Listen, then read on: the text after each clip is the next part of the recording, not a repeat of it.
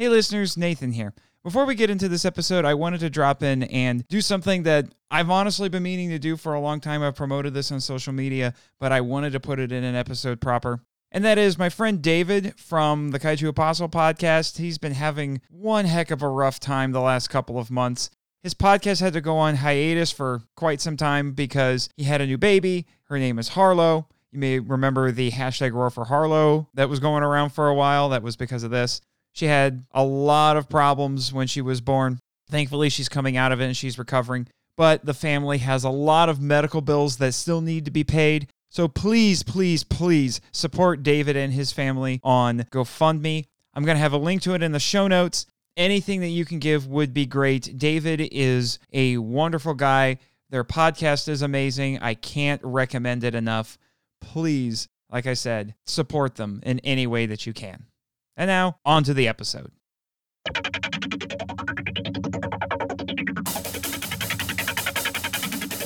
Live from Ogasawara, this is the Monster Island Film Vault, Episode 17 The Last War Mini Analysis.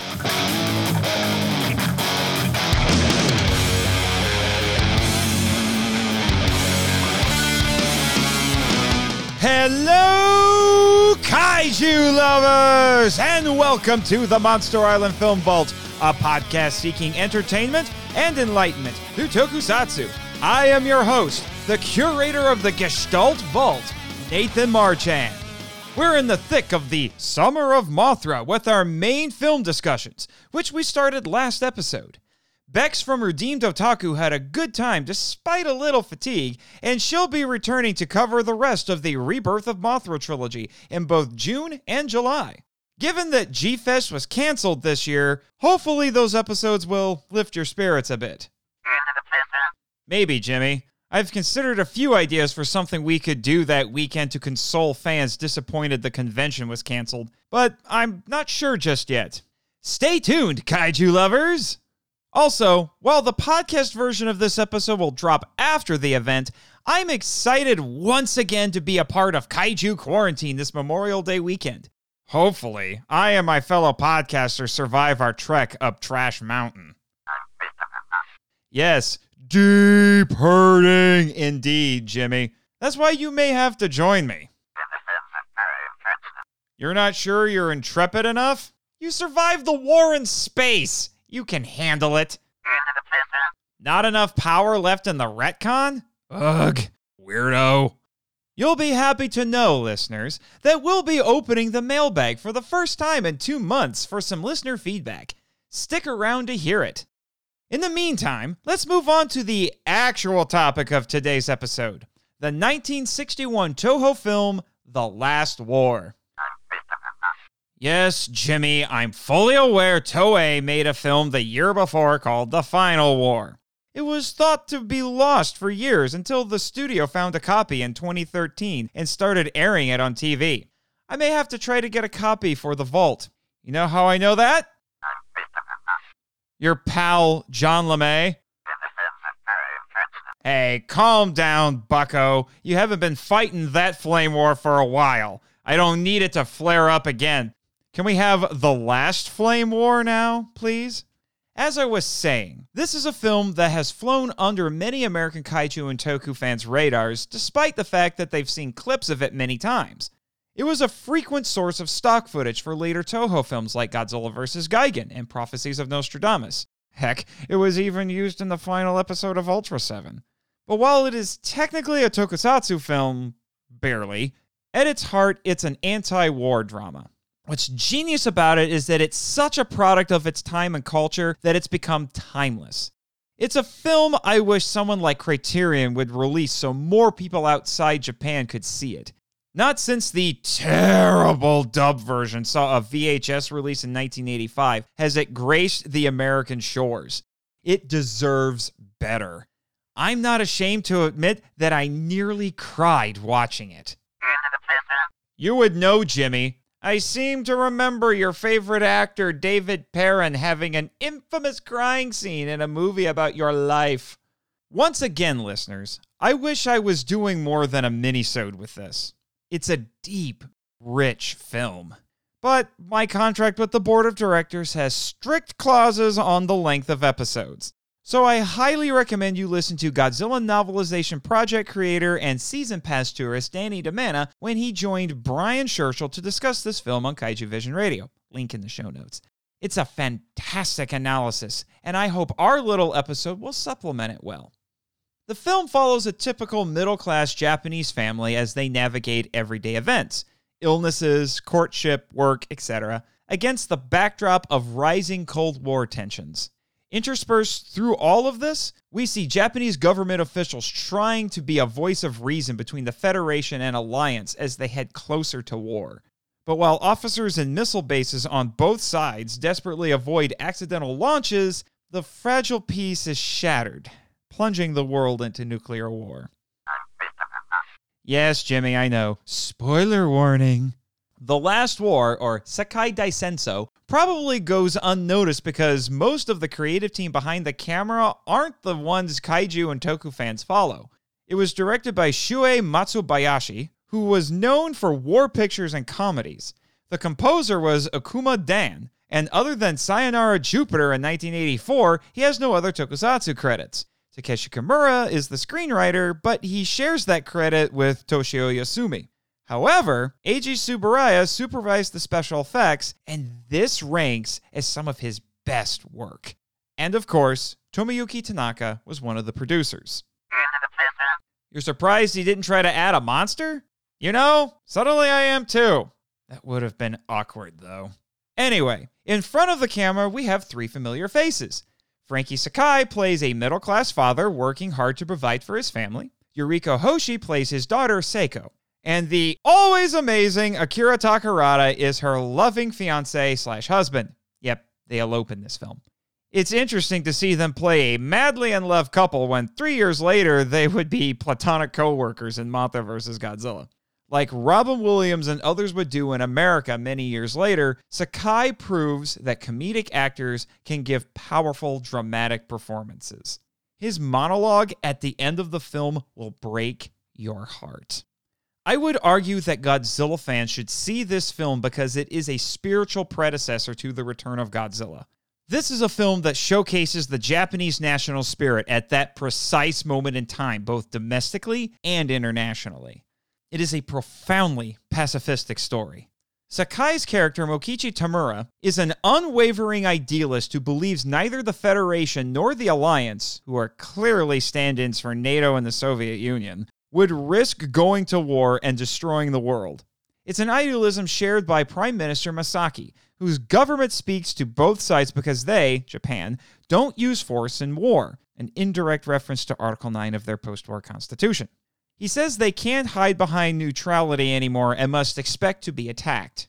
While Japan is part of the Federation, the PM insists they must teach both sides their quote unquote new ways, i.e., pacifism, for the sake of their children. It is Japan's responsibility to keep world peace. But as the film progresses and conflict escalates, Japan finds itself caught between the superpowers like it does in the 1984 Godzilla film. As I discussed in episode 9, Kimura explored a similar theme four years before this in The Mysterians, where Japan brings the world together to combat alien invaders.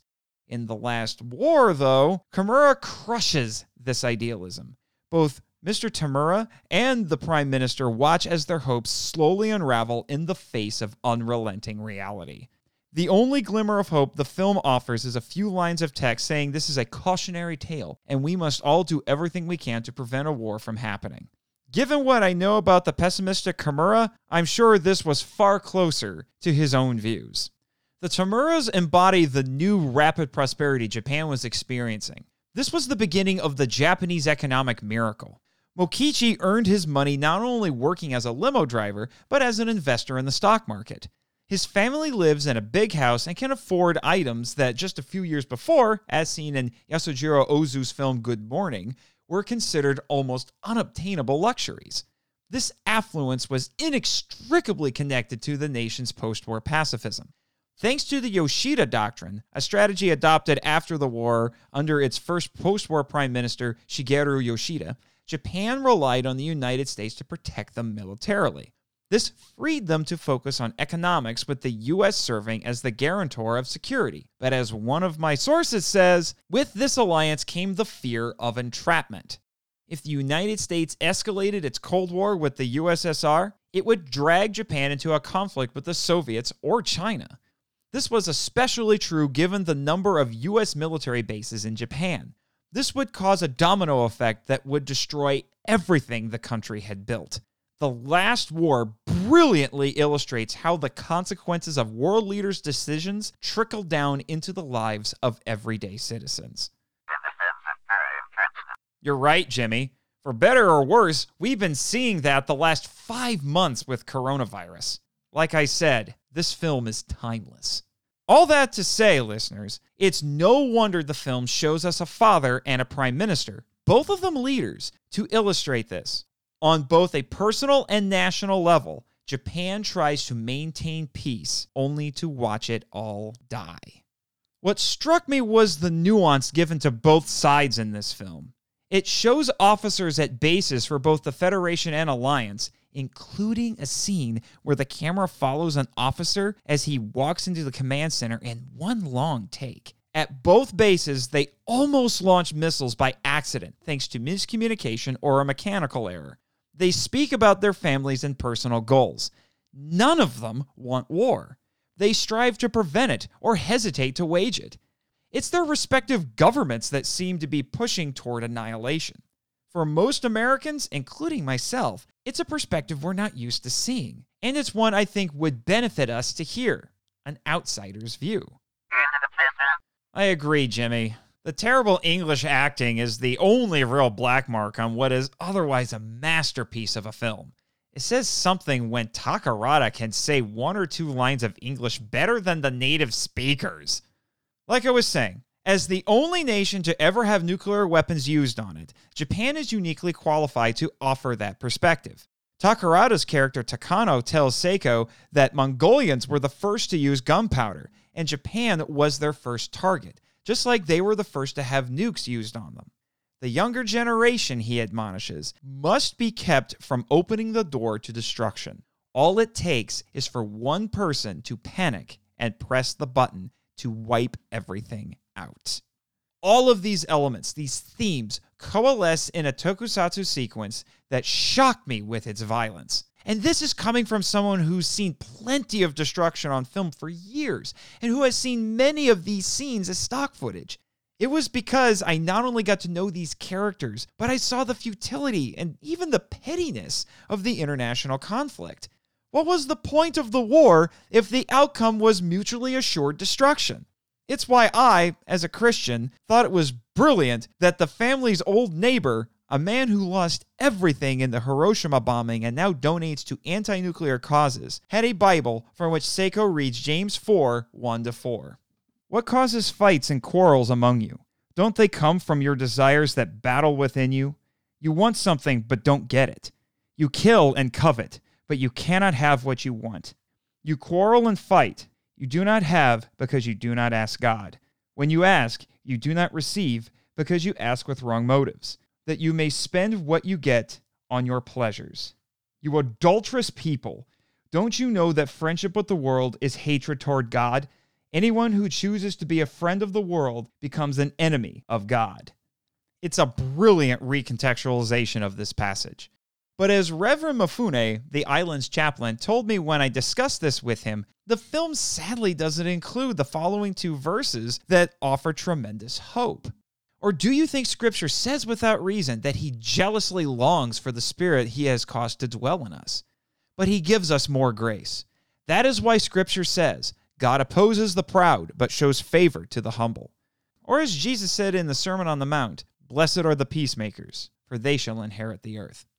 If I may get a little personal, listeners, while I admire this film and people like Ishiro Honda, unlike my friends over at the Kaiju Apostle podcast, I am not a pacifist. But neither am I a warmonger. I do not seek conflict or aspire to make enemies. In that regard, I am in agreement with pacifists. But when conflict comes my way, I will do everything in my power and morals to resolve it or win it. I don't believe turning the other cheek means enduring unending abuse. It means not escalating a conflict unnecessarily. As Martin Luther said, peace if possible, truth at all costs. Let me close with a poem I read while I was taking a poetry writing class in grad school. It's one that I think would have fit perfectly with the film's ending, especially as Takano's ship sails back to a decimated Tokyo to join their countrymen and his wife in death. Little Prayer on Hiroshima Day for Jaina by John Bradley. If one morning in the east Chicago flickers and flashes into ash, and you are not here, by my side, I would take the hand of the flames waiting in the doorway and go into the next world where I know you will be waiting for me. I think we could use a break after such a heavy analysis. We'll be back after these messages.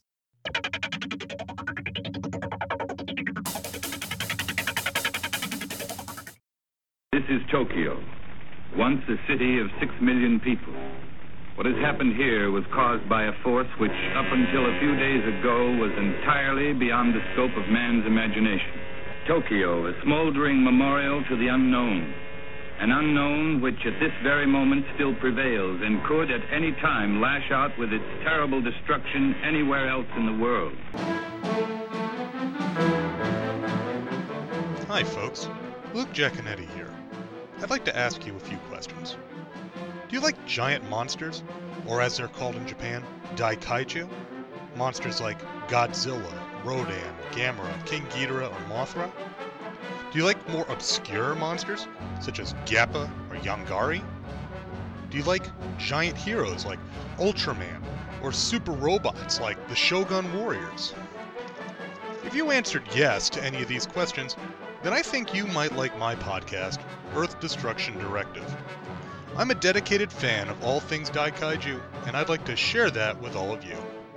Please check out Earth Destruction Directive at twotruefreaks.com. Earth Destruction Directive, where we turn your Daikaiju dreams into city smashing reality.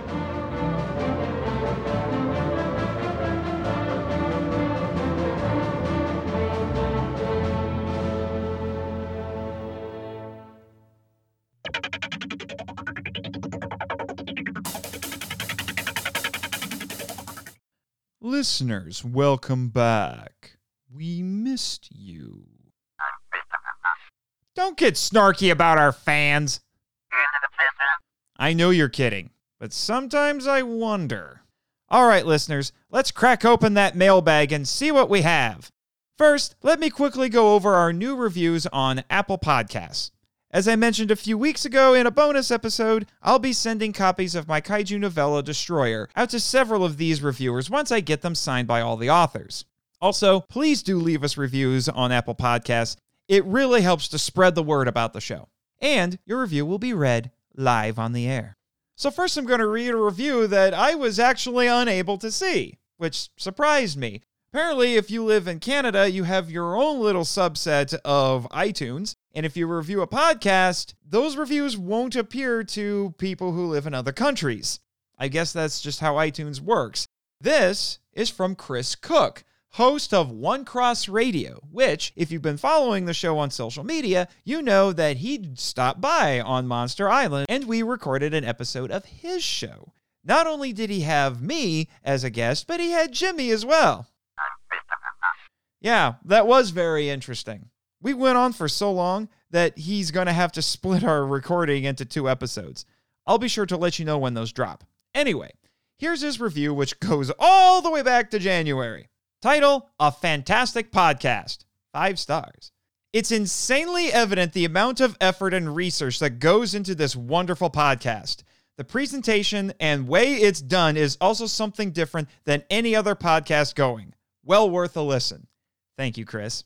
Next, we have a review from username Big D Little D G. I'm not sure what that's supposed to mean. And it was posted on April 1st. No joke. Also, a five star review. Title New Face on Mount Rushmore of Kaiju Podcasts. Which, if I remember correctly, I think Michael Kaiju Groupie Hamilton called us that a few months back on his review. He writes, Love the mix of full reviews and mini analyses. As a fellow veteran, I appreciate the employment of Jimmy from NASA. Let me inject myself here real quick. Despite the fact that Jimmy and I do butt heads a little bit, I have tremendous respect for veterans, and I love the fact that Jimmy is employed here because there are a lot of veterans out there who struggle to move back into civilian life. Although, as I've been saying for months, I still don't know how you survived, man. One of these days, I'm either going to figure it out or you're going to tell me. Oh, really? Don't bet on it. You underestimate my investigative powers. Anyway, back to the review. Great information done in a tight but fun way. Keep up the great work, and we'll get the chisel out soon. Not sure what he means by that last sentence, but we'll roll with it. If you know what that means, please let me know. Also, DDG, feel free to send me some email feedback or whatnot and tell me what that means. I'd love to hear from you. Let's check out the emails that we got from listeners. Our first one, interestingly, comes to us from Bex. She writes, Hello, Nathan and Jimmy. Oh, trying to steal my shtick there, I see. Uh huh. As a newbie to the kaiju genre of movies, I wanted to write in regards to your episode on King Kong 1976 featuring Ben Avery. Up until this episode, the only King Kong movie I had watched was the Peter Jackson remake. I'm going to inject myself here real quick. I feel a little bit sorry for you, Bex. You really owe it to yourself to watch the 1933 original, let me tell you. Anyway, she continues. After listening to your episode, the 1976 remake intrigued me, and I discovered it was free to watch with Amazon Prime. So I grabbed a snack and pushed play. Here are some of my thoughts. I really like the creature effects. Knowing it was made in the 70s made me appreciate how practical effects can really give a sense of weight and mass, but um, psh, to fantastical creatures. Considering we're dealing with a giant ape, it really brought him to life. Seeing the World Trade Center in film will always remind me of 9 11. As painful as that memory is, I hope the future creatives will include the Twin Towers in their period pieces when the setting calls for it. They were and are iconic and should be remembered. Injecting myself here again, I totally agree with you, Bex. Anyway, back to her letter. The love triangle was a bit cringe. Mm hmm. Coming from a fundamental Baptist background, I wonder how the movement dealt with this movie. In the 90s, when Disney's Beauty and the Beast came out, I remember quite the controversy about it amongst the hardline conservative fundies. They claimed it promoted bestiality. I know that sounds crazy, and rightfully so. Was there a similar uproar, but um, with King Kong? Does Ben Avery have any insight into this? Or any of your listeners, for that matter? I would be curious to know. Injecting myself here again? I would love to know too, honestly. That movie came out before my time, so I really don't know. And I haven't seen anything in my research that confirms that. I wouldn't be surprised, but I do think that one thing, even in that movie, that would help it is that it's a one sided romance, if you want to call it that. It's only Kong who's in love with Dwan. Dwan isn't really in love with Kong. Now, Dwan is definitely sympathetic toward Kong, but I don't think there's some sort of bestiality love going on there. Not really. It's gross to think about. So I don't really want to go there. So I don't know. Please let me know, listeners, or Ben, if you're listening to this, Ben, please send me feedback if you know anything about this. Anyway, back to her letter. I really enjoyed the Toku topic. I started driving in the early 90s and remember gas being under a dollar. It fascinates me that the oil crisis had such long term effects. Considering we are in the middle of a pandemic, as I write this, it makes me wonder what long term effects this will have, as well as what sort of movies and commentaries will be produced during this time. I hope this email finds you all well. Keep up the great work, Bex. You're totally right, Bex. There is going to be a slew of movies and stories I think they're going to come out of this particular moment in history. Heck, I already saw a headline within the last couple of days that said Michael Bay, of all people, wants to make a movie about coronavirus. Apparently, it's going to be set two years in the future where the pandemic is still going on. I have no idea what to expect from that. I mean, what's he going to do? Have the virus blow things up? She did have a quick little addendum here. She says, Oops, I forgot to add this. Overall, I enjoyed the movie and your guys' analysis. Thank you, Bex. Thank you very much. And we have a quick little one here This sparked an email conversation with him, so I've technically already answered these questions for him, but I'll bring it up on the air here real quick. This comes to us from Thomas Meehan. I hope I said that right. Hi, I'm a new listener and I'm enjoying the podcast. Keep up the great work. Will you be discussing or delving into Super Sentai or Kamen Rider TV shows or movies in the future? Thanks for reading. Sincerely, Thomas. Now, what I wrote back to him to tell him was that Kamen Rider and Super Sentai are not out of the question. The problem is that I am not an expert on all of those. In fact, to be honest, it's only really been within the last six months or so that I have been diving headlong into Ultraman, thanks to all of the Mill Creek releases. I got to the point where I realized that with these three major franchises, and they're hu- all huge franchises Super Sentai, Kamen Rider, and Ultraman I really only had enough time in my life to deep dive into one of them. So I chose Ultraman. The other two I will dabble in, most likely, because I like a lot of things, and my time is eaten up by a lot of stuff. That being said, I do know a lot of people in the fan community who are experts in this that I could refer you to, Thomas. Or if you really want to hear a discussion about either of these on this show, please let me know and I will get a hold of some of my podcast friends who know a lot more about these than I do and they can school me for your listening enjoyment. Oh, shut up, Jimmy. You're not the only one who gets to school me or whatever on the air. I do have a couple bits of feedback that I would like to go over from Kyoei Toshi about a couple of different episodes, but for the sake of time, again, contractual obligations, I think I will save them for a future episode. Sorry, Kyoei. Please be patient. On a related note, I want to give shoutouts to our patrons Travis Alexander, host of Kaiju Weekly, Danny DiManna, and EliZilla13, aka Kaiju Media Junkie on Instagram, for supporting the show on Patreon. Thanks. Have you seen The Last War? If so, what'd you think of it? Send us your feedback on this or any other film we've covered on the show. Listen to our contact info in the credits. If you haven't seen the film, I urge you to track it down and watch it. You won't regret it. Join us next time when Bex from Redeemed Otaku returns for part two of The Summer of Mothra to discuss Rebirth of Mothra 2. How are you getting her here, Jimmy? No idea? Can't you just send the vulture mech again? It's no fun using the same method twice. Oy. Just so long as it isn't that confounded robot Pteranodon.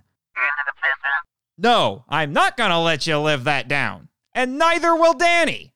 Now, cue credits. Thank you for listening to the Monster Island Film Vault, a podcast produced and hosted by Nathan Marchand.